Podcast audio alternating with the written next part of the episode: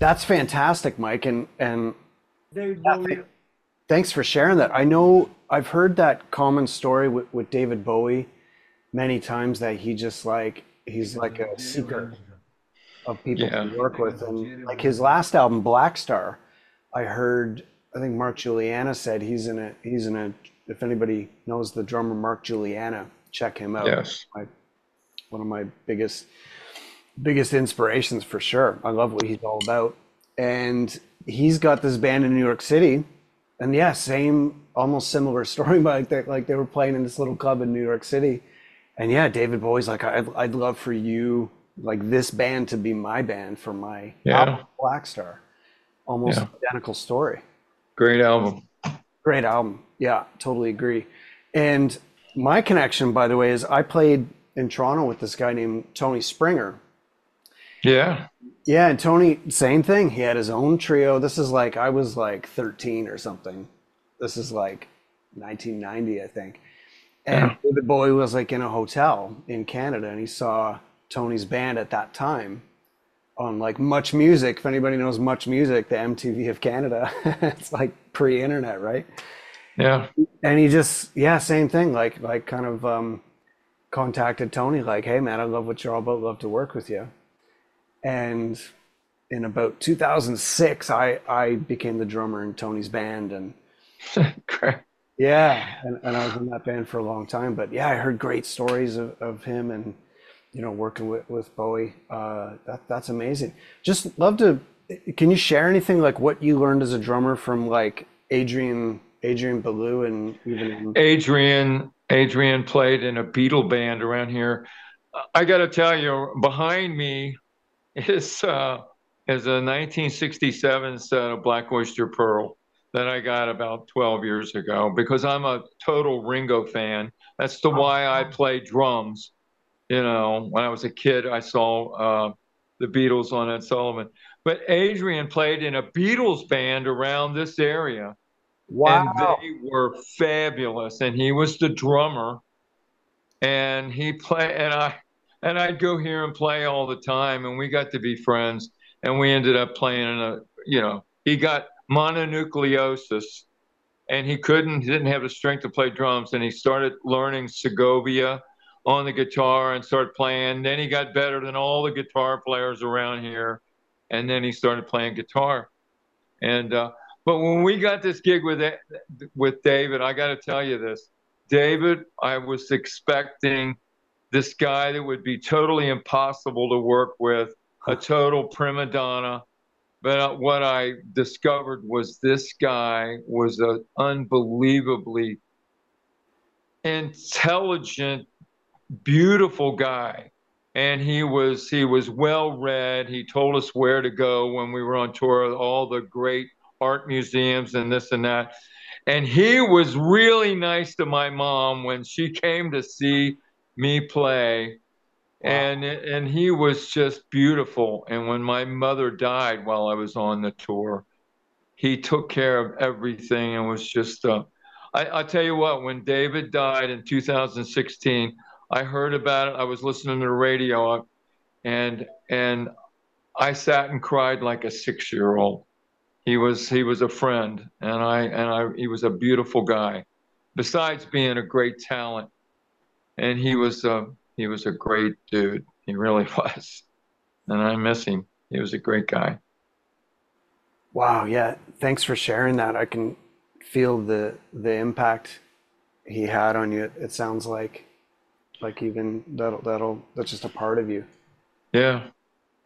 I i heard a i remember henry rollins uh is one of my big inspirations. Like he told the story of some festival or something and, and he one of his heroes is david bowie and and very similar story like just of his kindness. Yeah. Just he said uh, he was like so nervous to meet him and david just came up to him and was like oh man i, I just my name's david. You know henry's like yeah i know you are. It's like yeah right.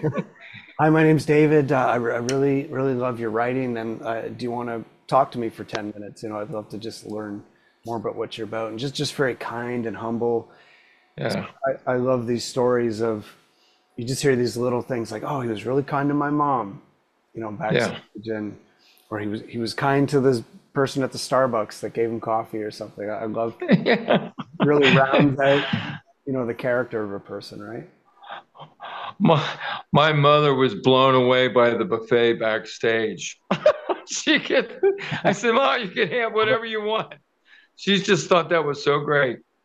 That's awesome. What stayed? What impacted your drumming, Mike? That still stays with you today? Like, was it like keeping high standards, like a sense of time, maybe like being well, a servant hero or something? Yeah. Well, we had to play to film, so uh, my playing with click track, eh, you know, really was put to the test, and and uh, and it was. It was great. I mean, you know, I it, it was it was a powerful band you know, and you know, I'm not, uh, you know, I'm a garage band drummer, you know, and uh, and I uh, I know some things, but but I you know I try to play, uh, you know, what what people are playing around me and integrate myself into that, you know, and and David was beautiful with that, you know, he was. Uh, he was very he was very cool with uh, he walked over one time he goes michael he said it seems like the timing's off here. And I, and I said we're playing the click track david you know? And he said oh. He walked away. He said oh. And and he forgot you know it. but it was it was great i'd love to like there's this thing in toronto and it's called uh, f up nights yes and uh, yeah, maybe have you heard of it? No, but I've done it. oh, cool. Yeah, and it's in. If you've heard of it, it's in multiple cities, and or maybe you're just thinking of a time like, yeah, I, I had I had many of those. I think we can all. Yeah, with David. But, yeah. Well, actually, yeah, that leads to what I'm curious about is that this this event in Toronto. What they do is they feature people from music, people from arts, people from tech, people from business, and they share like a failure that was one of their biggest learning experiences. Yeah. And I went up and shared this story like it's like the worst gig of all time. Uh, it's you know it started when this I had to play this back line and this like old cat like went inside the bass drum the night before and like inside the bass drum and they told me like we didn't have time to get a new bass drum like you're just gonna have to put up with it. So every time you hit the bass drum like you're getting like a distracting, you know, like you know the little on your bass drum, and like the monitors were crazy. It was this big, this big gig at the time for it was like a showcase gig for my band. Yeah. And we had depended so much. I depended so much on hearing the singer for cues. That night, I could just see his back, and all I could hear in my headphone, like we did sound check, everything's good, and then it's like you hit the gig, it's like game time and all of a sudden, it's like, why do we even do sound check? Everything's completely freaking night and day, right? And we just start playing. I'm on this big stage, you know, stakes are so high. And all I hear is like, I can see the singer's back. His name was Shane. And all I can hear is like, it's just kind of like I'm underwater. And I'm like, are we in the bridge or the like? I'm like, I think I know where we are. And then the bass player's looking at me like, what are you doing? You know, like he's kind of meditating the words where are you? And I'm like, are we? And it just was this train wreck. I won't even go into it. yeah, like everybody's probably feeling what this, if you have done something live, it's like, oh my God, that's, you don't want to go to that, that place. Yes, I have. Yeah. Okay. So, so what, but that was one of my biggest learning experiences. Like I learned, yeah. like, uh, just so many lessons about how to how to kind of keep everything on track and and it was one of the biggest learning experiences that f up so i'm just curious like these these great artists you worked with mike like is there any like failures that you had that were well it was always great because adrian did such weird time signature stuff from working with king crimson yeah and and and the bass player and i we were playing a trio and and there was a couple of times i'd look at i'd, I'd look at mike his name was mike too and I say he doesn't know where he's at. he wrote the song. And we're, you know, I mean, weird stuff. We did stuff in 11 and, you know, I mean, I, I like seven, but th- there was some other things that were just very difficult. And then he would get lost, and it would make us feel better, you know. But if you've ever gone on the wrong side of the with David, we played Panic in Detroit one one night, and and there was a there was a percussion track that we were playing, you know, and it was sequenced and and I'm playing along and I got on the other side of the beat and I couldn't jump back. And David was walking around and he knew something was wrong and he didn't know who it was. But he knew and I was trying to get to the point where I could, you know, it's like jumping rope, jump in, you know, or and jump back out where where you need to be. And I thought I got to get this together or I'm going to be on the bus going home tomorrow. And uh you know, I got it straightened out. You never did know where that what went wrong there. Talk about handling pressure. Yeah, well, it was it was cool. And you kept Tell it. you, yeah. you kept it on the rails. Yeah, go ahead. What were you going to say? No, it was just yeah, just you know, it, it I know people that would be better at uh, at jumping on back on the other side and getting where you needed to be, but it was I was so freaked out, and Adrian was looking around, going, he, and he knew, you know, he knew, and and because he's you know he's a drummer too, and he's a, actually a really good drummer, and uh, Cool. so anyway, he's he's looking at me like I'm gonna jump, I'm gonna jump, I'm gonna get back in. and I did, and he he just gave me a look like, "Good job." Wow. He kept it going.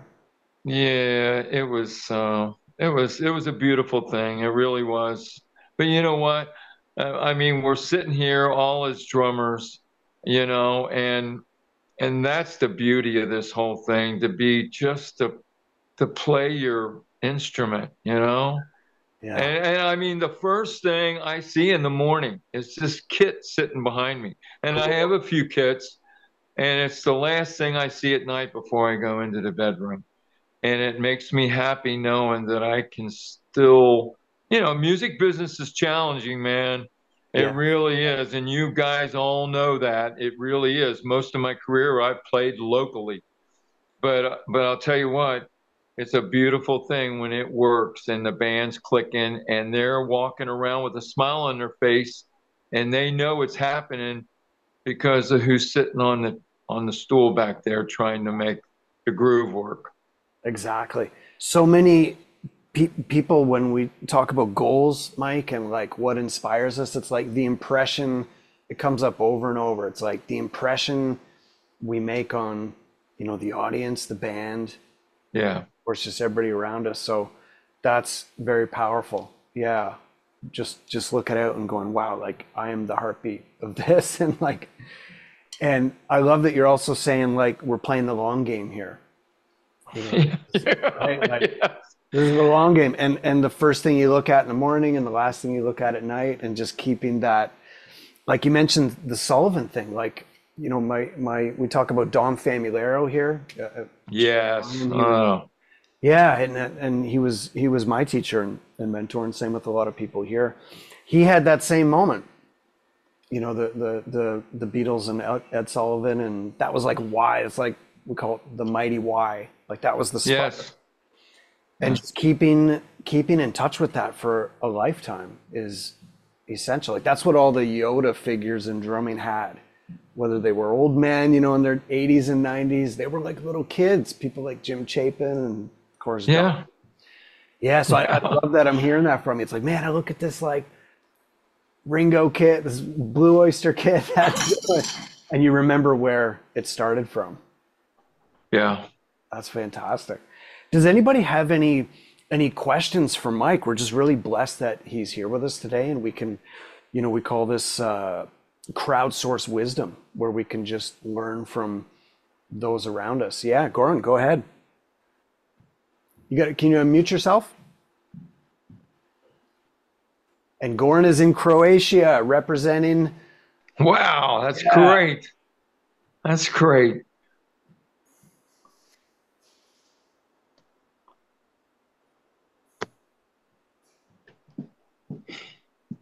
if you're on a phone, it's a really tiny button. Okay, while he find while he sorts. There Okay. you go. There you go. Okay. Yeah, Goran, welcome, my friend. there you are. Oh, so what was the question? Do you have any questions for Mike? Yeah, yes, I have. I have one question. In what year did he play with Adrian Belew? Uh, I started playing with Adrian in uh, '89 with uh, the uh, the Mr. Music Head tour, and then and then we went on the David Bowie tour in 1990, and then I played on the Inner Revolution tour in '92, Adrian, and then the uh, Power Trio, a couple of them in 2005 and 2006. Thank you, Mike. Thank you. Go ahead, Joe. This is Joe from New Jersey, right? No, Long Island, New Jersey. Near Bruce Springsteen town. Yeah, I knew it. Yeah, great. Mike, did you did you know Vinny Mad Dog Lopez? Who, Vinny? He was he was Bruce's. Um, he was he originally brought Bruce into he brought Bruce into the band. I forget what they were called before it became Bruce's band, but um, only because you look like him a little bit to me. I'm just I'm just seeing your face from a distance, so you just remind me a little bit of Vinny. But my question Uh-huh. is, um, you know, I, I, we have a gig tonight. Maybe Good hundred- for you. Yeah. I don't. That's great. The money, Yeah. a hundred bucks we make, I don't even see it. Goes right to my wife because she sings in the band. well, My guy just hands everything off her. I'm like, we didn't get paid for that gig, and they're like, yeah, we got. Paid. I never saw that. Let's keep So- me mama happy. Yeah, so it's um probably 100 people, maybe 120, somewhere in there. It's a pretty it's That's a cool, man. nice bar. So, what was the largest crowd? What was it like going from like I can't imagine doing a gig like this, and I'm stressed a little bit. You're nerved up because you don't want to screw up. And like, Hey, I'm playing church tomorrow, and, and uh, it's up at the at the at the big big church and stuff. There's about seats about 1,500 people, but it's a cool gig. I'm working with some cool people. It's a great band, you know. But the biggest place I ever played was in uh, Montreal Sky Dome. No, Toronto. That's where the in the- Toronto. That's where the Sky Dome is. That's a big one. And, and it was 95,000 people, I think we played. you feel any different though in front of 95,000 or 1,500 or 100, or was it? Yeah, it scares the hell out of you. I could, I could literally just grind, make make this grind to a halt if I screw this up. Yeah. But you know what? It was, I don't know. I, I just, I'll tell you what. If you lose that fear, you know, you're always going to feel a little anxious when you go out there, and that's been a long time. But when you when you- when you go out there and you get that many people into what you're doing, and they give to you, and you give back to them, Wow. there's nothing like that, man. There's nothing like that in the world. Thanks, thank you. Do you take that Thank into you. small gigs, Mike? Like that that give and take feeling? Absolutely. Yeah, cool. Absolutely, you know, you- you're you're uh, you're cheating yourself if you don't. If Exactly. you don't bring your A game to everything you're doing, you're cheating yourself and everybody else. I I hope everybody heard that. If you're not bringing your A game to everything you're doing, you're cheating yourself and everybody else. That was beautiful. I agree, and and to me, every gig is sacred. Whether it's like three people, Yeah. Even if I was busking on a street or I'm playing to, you know, sky Yeah. crowds, right? And you play in a worship band too, Mike? You said. yeah, I've Yeah. been there about nine years. This I guy get that. called me to fill in, and it's with where I used to go as a little kid. I used to sing in the choir when I was a I was a kid, it, and uh, and this guy calls me and said, "There's some drummer in town that recommended you." And I went and and I started playing, and it's a it's a much bigger church now, but I don't know, you know, it's it's a and I play a side project from that called Hippie House. We play a bunch of old hippie music, Hendrix and Led Zeppelin and all kinds of stuff. And um, but I've uh, I've learned a lot from uh, being in the the church band up there. It's a whole different way of drumming. Yeah, it's that. It's uh, because I I went to a Catholic school when I was a kid, and it was like white robes, organ music, not a drum in sight. Yes. right. But Yeah. now there's a really cool community church in in in my town, and like killer band and like cool vibe, and it's like the whole energy is like let's let's serve something higher with our music.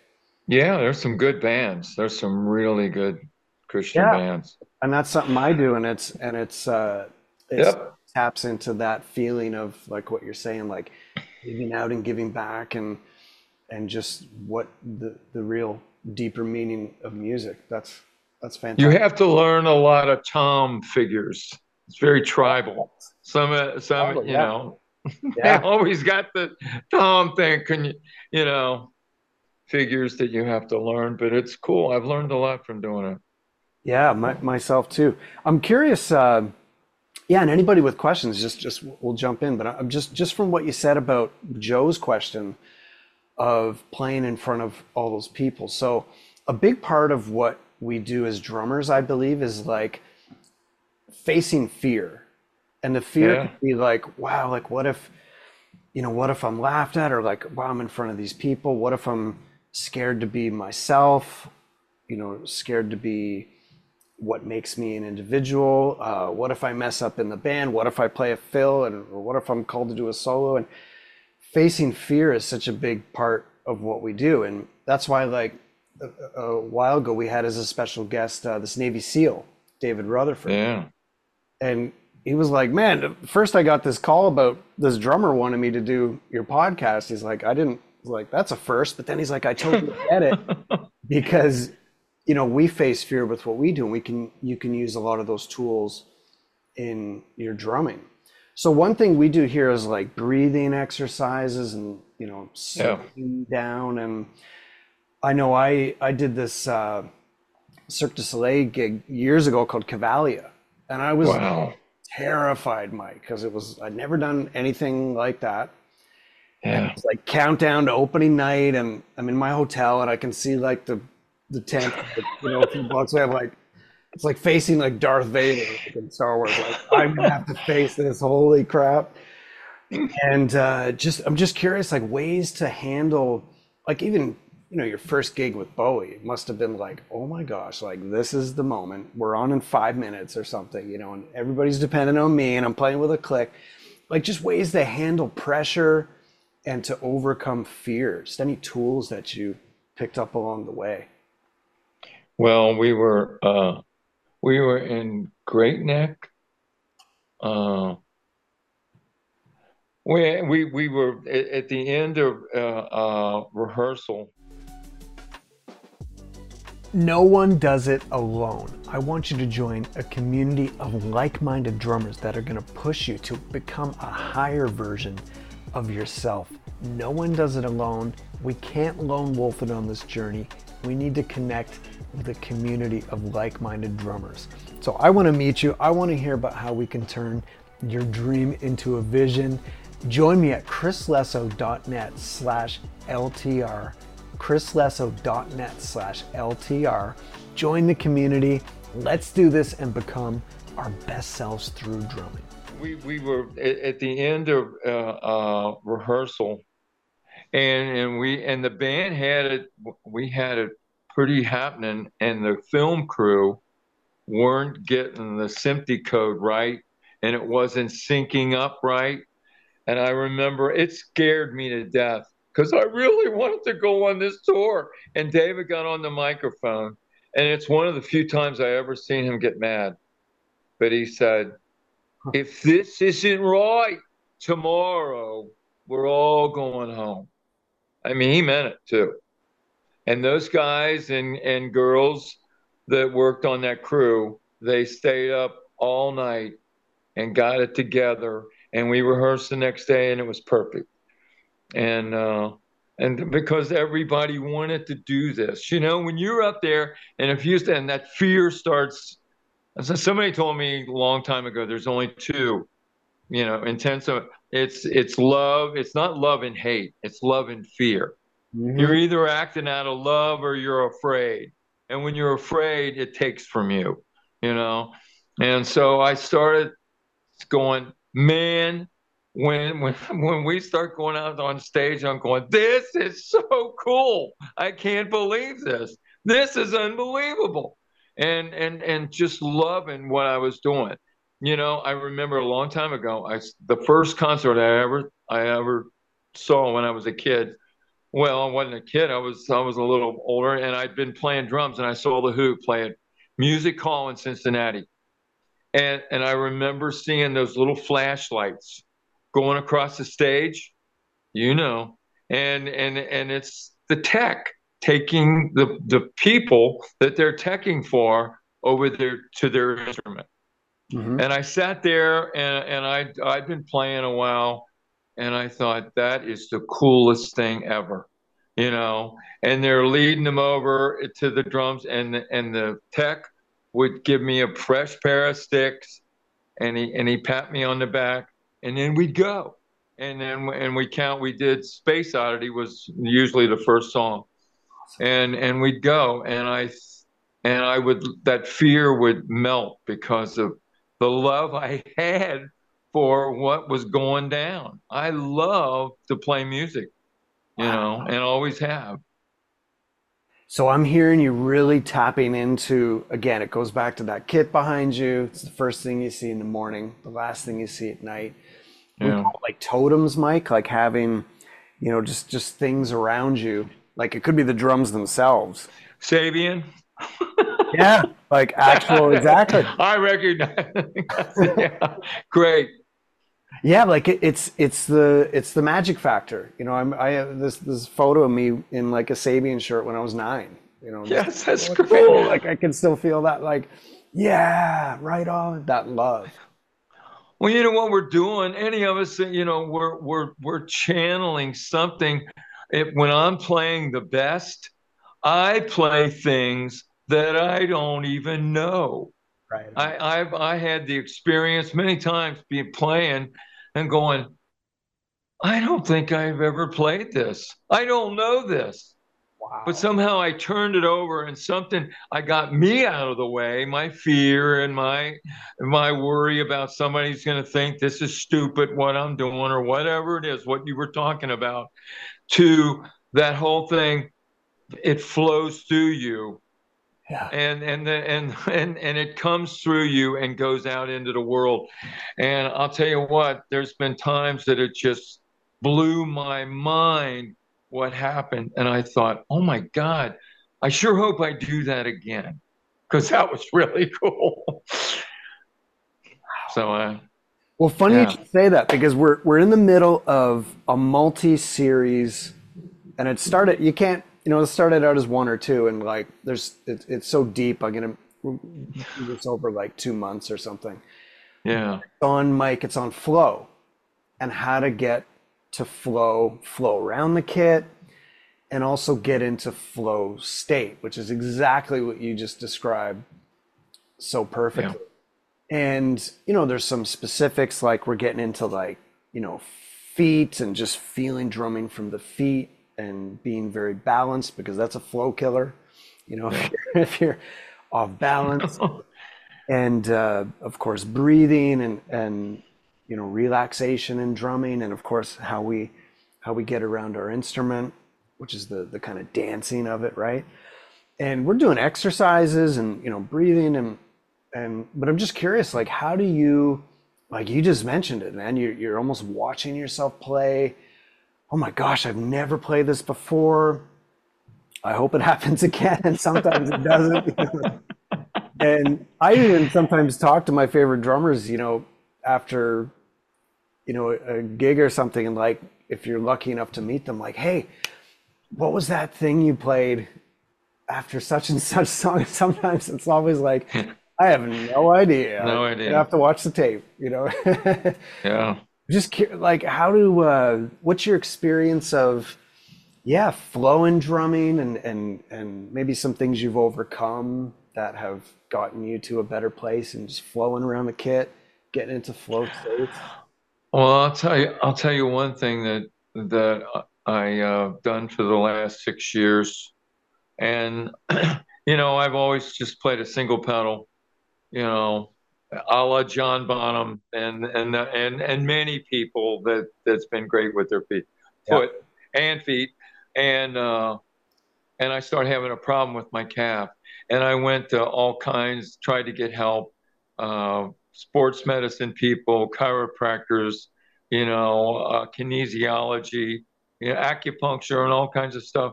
And somebody said to me one time, I, I think it was a chiropractor, and he looked at me and he said, I know you're having a lot of trouble. And it almost took me out as far as I'm going to quit playing. I can't, uh, it, it's called focal dystonia. And, and where from repetition, it messes up the, the lineage from the, your, your nerves, you know, your brain sending things through the nerves. And it's not, uh, it's not getting the message right. You do things you don't want to do, and you don't do things you want to do. And he said, Well, why don't you just uh, play with your left foot? and I just almost I said, What? You know? And he said, Yeah. And you know what? I read a thing that guy in the Dap Kings did this. He put his Oh, hi hat down. He bought a double pedal. I don't buy the. I don't play the double pedal for that. You know, to to show amazing. Oh, I'm doing this. I because I don't and I can't. But I play with my left foot, and I integrate my right foot because it it works. But but it it gets you know weird, and and I use my left foot predominantly, and then I play right-handed, which is weird, but it just in the past maybe year i'm starting to go i think i'm getting the hang of this. And and rather than quit i went ahead and did something totally different. And uh, i'm glad i did because i came this close to, to leaving what i love dearly in life oh because i had this injury and i couldn't play what i wanted to play. And some guy just went hey why don't you do it this way? And i thought what? But he was right. He was exactly right. Deal with it. That's that's that's so inspiring, Mike, and and taking like a yeah, like you you came this close to quitting, and I'm Yeah. thank, thank I'm so thankful you didn't. And we are just talking yesterday about like that ability to flip things and take like a so-called weakness into a strength. There's a Right. Rima in the community. Just yesterday, she said she had some challenges with her ankle, and she's Yeah.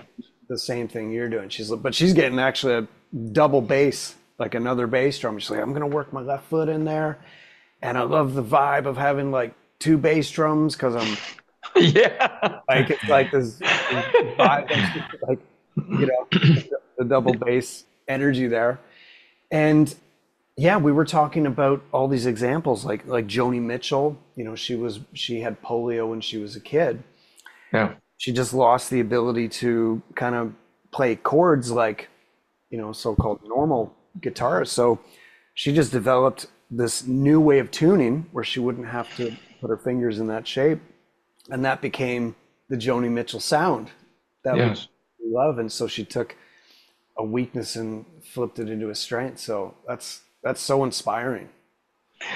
Well, the the guitar player, I I I didn't I don't know if you're aware of this, but I I heard the story, and he was talking about in an interview. It's Tony Iommi Yeah. from uh, Black Sabbath, and he working in a factory. He sawed off a couple ends of his fingers. yeah. and and he and he'd been playing. He's going, well, this is this is uh, troublesome, and he didn't know how he was going to do anything, and so he ended up, you know, le- learning to play like that, like you just said with Joni Mitchell, and guess what? It's uh, he's got a, a very unique style. Exactly. That's the whole mission here is like bringing out. Yes, be who you are. Yeah, man. Exactly. Who's got a question for Mike? Yeah, Joe. Uh, not a question, but um, you know, the fact that you had to switch feet. hmm There was a gig I played maybe six months ago, and and my double pedal broke. Um, the main right beater broke, so the left still worked. And Yeah. I'm trying. So to play with the left foot. That we were luckily it kind of broke somewhere in the second set. So the third set I started out that way, and then it was just too hard. So I literally played side saddle with my right Yeah. foot on my left pedal and my left foot on Oh. my hi hat and played the rest of the gig that way because it's Mike, it's that's that's to make that transition to the left foot is and you said six years now, right? You've been been working on that. Uh, yeah. It's hard. Hard. And I love I have a question. yeah, go ahead. Uh, just one point that I want to underline there. I love that you left foot playing, but you're like, I'm playing right handed. Like, there's no rules to this stuff. You know, this is That's right. Thank you. Yeah, like Andrea here from Germany, she similar thing. She was, you know, having some teachers, ah, you got to do it this way, and and it's like No. the only rule is that there's no rules. Like, put the hi hat here. You can play with this foot. We're like freaking octopuses here. It's like there's no rules here. So I- I Keith love- Moon. Keith Moon didn't have a hi hat. Yeah, Chris, you mentioned about sounding like ourselves. I think it was Miles Davis said, Yes. uh, paraphrasing here, that it's amazing how long it takes to sound like yourself. yeah, that's great. That is great. yeah. Jo- Jojo Mayer said once, he's I never forgot this. Like, it took me ten years to sound like Tony Williams, and then another ten years to undo that and sound like that's right. Tony Williams I will always you, sound better. I told you. I told you that. You gave I heard- You stole it from me. Did I steal it from you? You stole- Yes, you stole it from me. Actually, All right. I saw Uh, you have Jojo. a, you have a you have a weak memory. I think Jojo has probably said that repeatedly because I, I, I, I saw him say that at a clinic actually to a crowd. And did, did you hear him say that too? And go ahead with your question, by the way, Goran. Thank you. I have a question for Mike uh, regarding your big shows at 90,000 people. Uh, I I'm interested in how was your monitoring on stage big like this? You know? Yeah, that those- that can. those Yeah. can you can you did you play for example an entitled Absolute Beginner? Well, I had I had had some uh, experience with Click Track from playing a, a, a gig with Adrian beforehand, but the monitoring thing when the crowd and this can be a real problem when when when it got really loud you know and i mean it's you know and i was you know you need to protect your ears but um but it got so loud sometimes that the click track I had the tech provide a light along with the click, so I could he, I could see the light, you know, and and and because if did you, did you did you hear drums well? oh yeah, I mean, I, you know, it's like uh, I remember turning around one one night to the uh, monitor guy Seth, and I said, Seth, give me some more monitor. I, I need to hear, you know, hear hear some more monitor, especially for the kick. You got to have that happening. And and he said, that's all I can give you, man. And he said, just hit harder.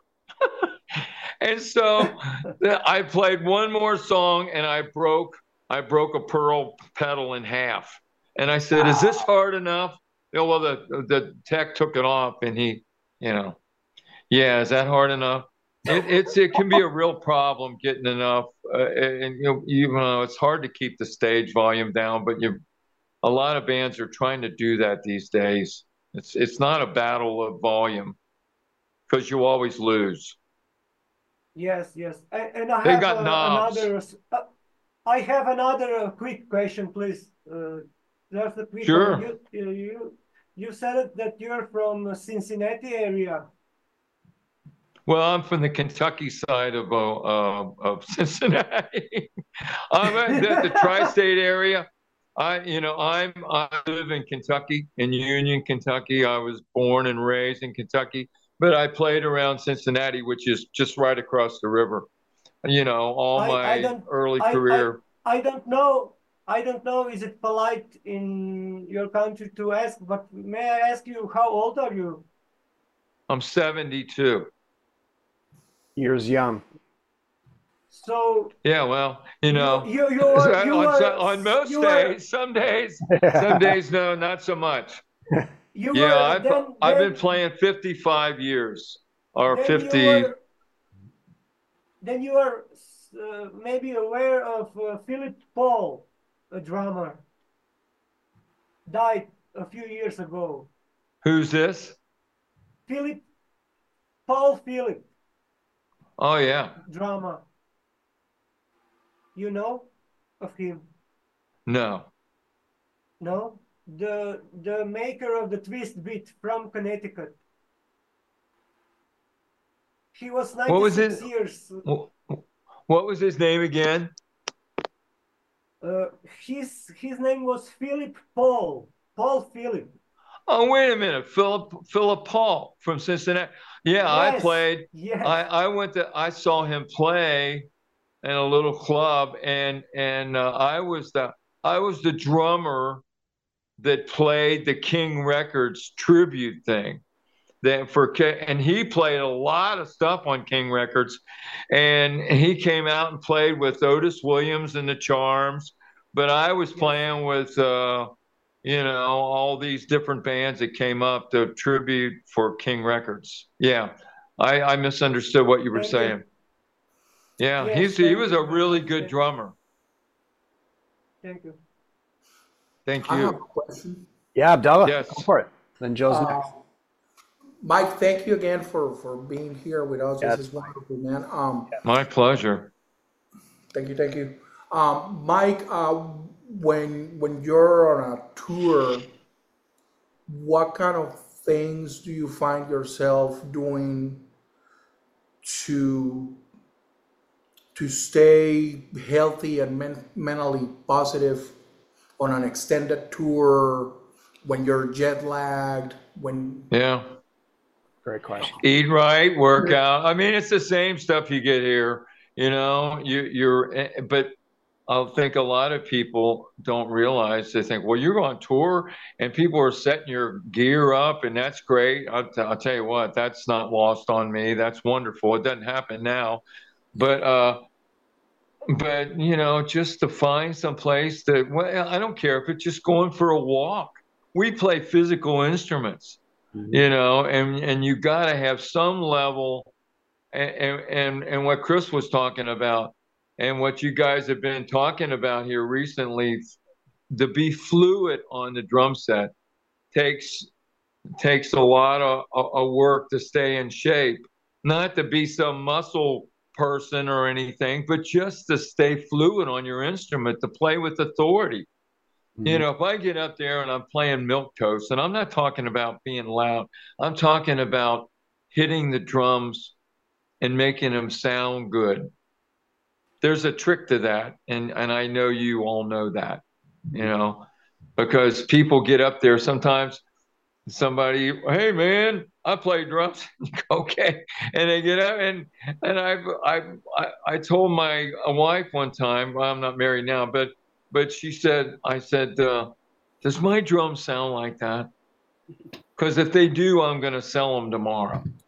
And she said no when you play them they sound different because there's a touch man to to playing drums and yes you got to have a nice instrument but that makes it easier to get what you need to hear and what you want to project out to the audience What is the DNA of a world class drummer? They radiate confidence. They are full of passion and energy in all they do. They have an abundance of self esteem and belief in who they are and what they have to say.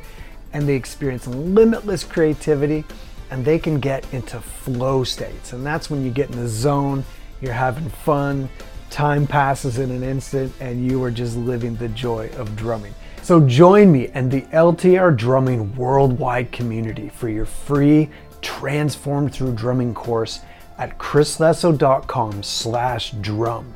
That's chrislesso.com slash drum.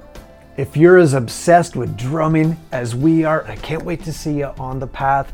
Let's drum and experience the joy.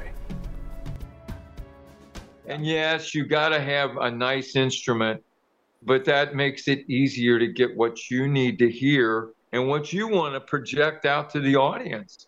You know, I don't I, I I work really hard at trying to make the drums sound good, and and to play them correctly for me, and that's different for everybody. But to make them project and to sound good, your instrument needs to sound good too. That's half the fun. Yes. Yeah, one of the one of the things that I have a hard time with is when when playing a show is the actual the the, the PA system being loud and a crowd. Yeah. I, I get overloaded and I, I try to go find a quiet place away from the club or whatever. And uh, I, I always find it hard to one, find that quiet place, especially in a town that I don't know. And two, uh, to not get overloaded by the crowd, the PA system, the, you know, how hectic, hectic things get.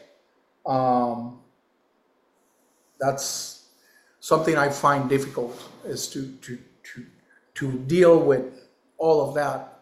Plus playing the show to the top of my ability.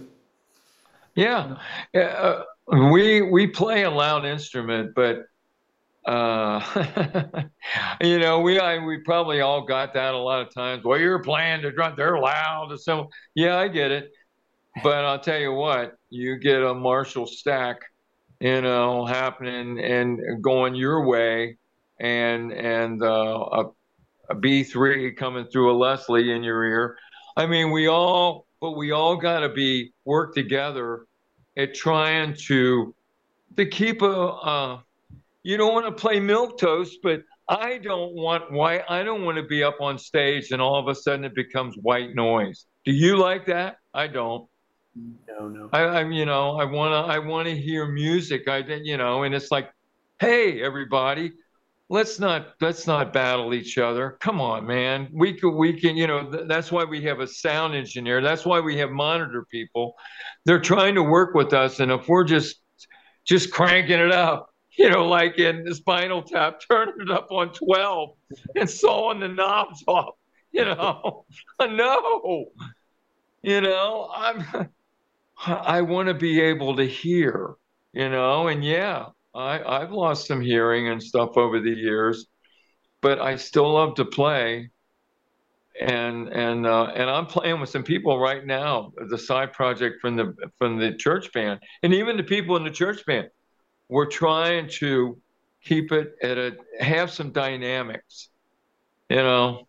Yeah. Boy, that is important, man. I've I've had people say, well, you you don't play the same volume all the time. Yeah, thank you, Thank you. Exactly. thank you. I, I I've been working on that. Yeah. You know. Appreciate it. That's a really big compliment. Yeah. Joe, do you have a question or anybody else? Uh, probably five more since uh Yeah, I know. Me too. I'll try to go back to the one. You know, it's, it's funny, Chris. The first time I met you and we had that little guy on, and you were asking me, like, I think the first thing I said was, "You got to listen to the band, right? Like, Right. You got to be able to bring it up and bring it down, and and really feel Yes. what's going on." And that, God, Mike, I'm, I've been probably playing since I was eight, so I'm 60, so 52 years. You only got me beat by three, but you got me in a few more years on the other side. Um, I get my my. well, you look great. Oh, thanks. My, my original question going back was: Are you? Did you get it on any of his recordings? You on any of his albums, or was that just for?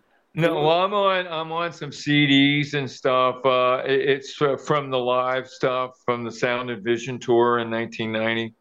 You know, I actually found an album. I was uh, it was in an email. You know those uh, those th- things they put those compilations together, and I and it said David Bowie at the Tokyo Dome, and I went.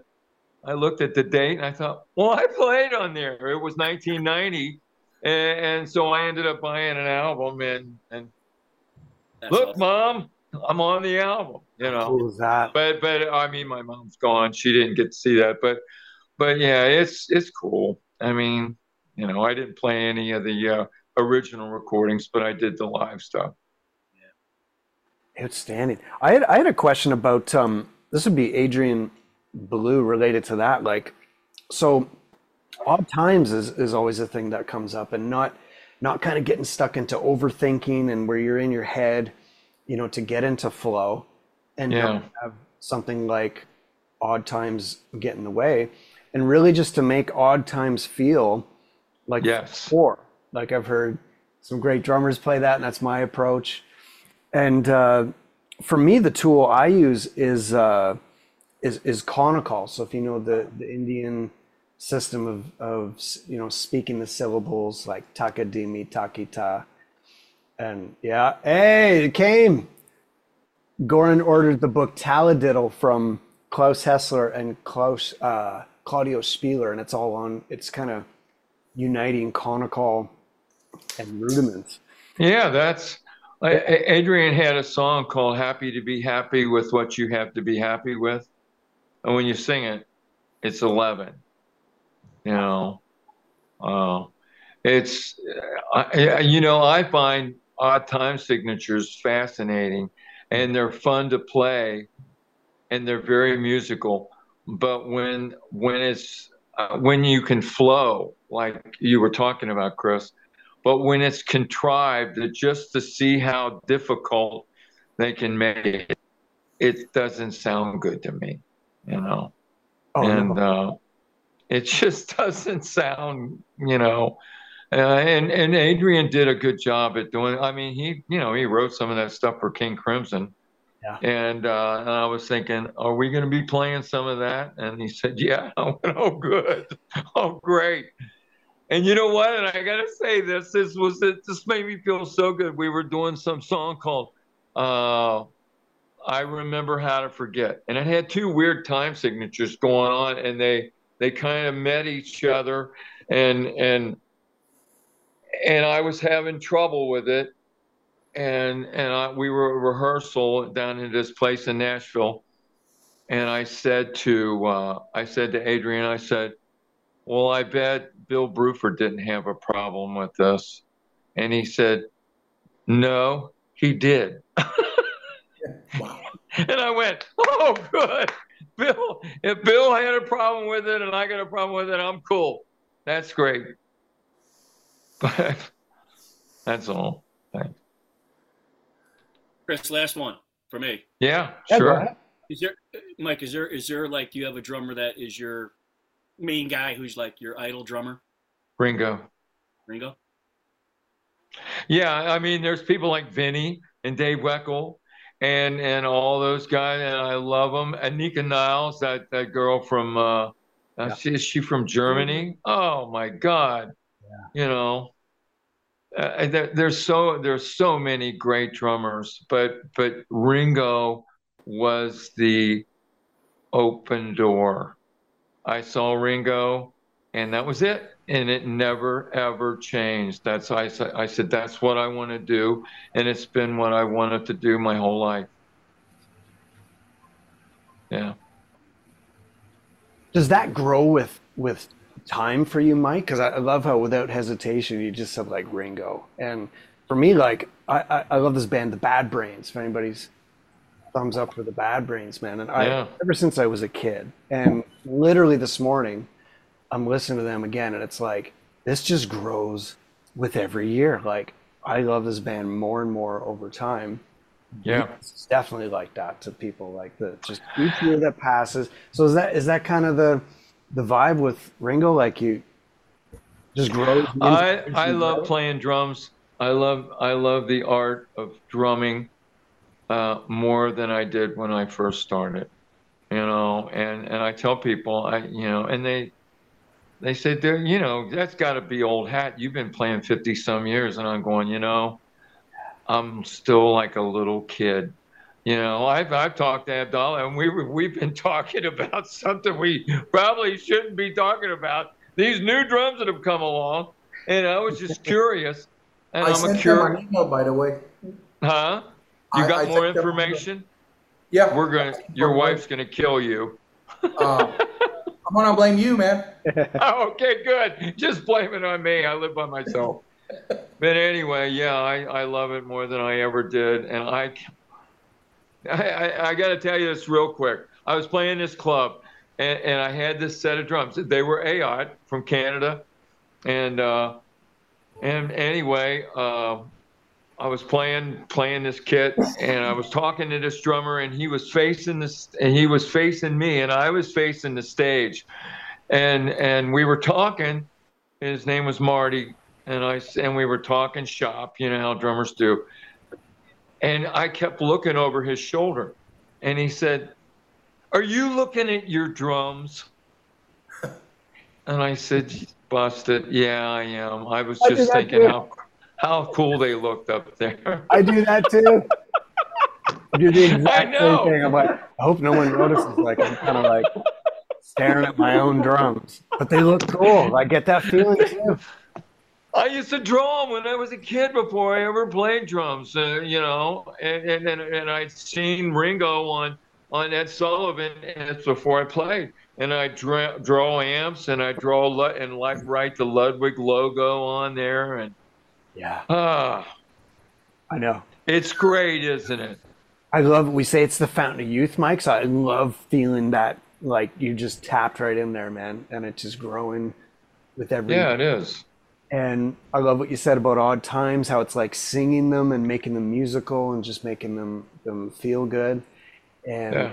that's fantastic. So as we wrap up today, we're actually in so multi-part series of flow. So Mike, you're welcome to jump on any any time and thank you so much for contributing today. Thank you, man. This has been just uh, very cool to meet you all. It, it's it's just it's a beautiful thing. I, you know, I, I got to do just a update section in Modern Drummer. Never got a feature article, but but Robyn Flans said to me one time, she said, uh, you know, I was in L.A. and she was talking to me over the phone, and she said, I just want to tell you this about drummers. She said, I've interviewed a lot of drummers, and I want to say that the drumming, the drumming community is the most open and and willing to share everything they know about their instrument and and their art to any other drummer without hesitation. And she said, I, I don't see that in hardly any other instrument. She said, I'm not knocking any of it. And and but she said, you you drumming people are a special breed of cat. And I thought, well, thank you very much. I'm I'm honored to be here. you know? Yeah. Amazing. Well, guys, let's clap it up for Mike. Thank you so much for being here, Mike. Like Oh, thank you. such an honor. Thank you. And we will see you soon.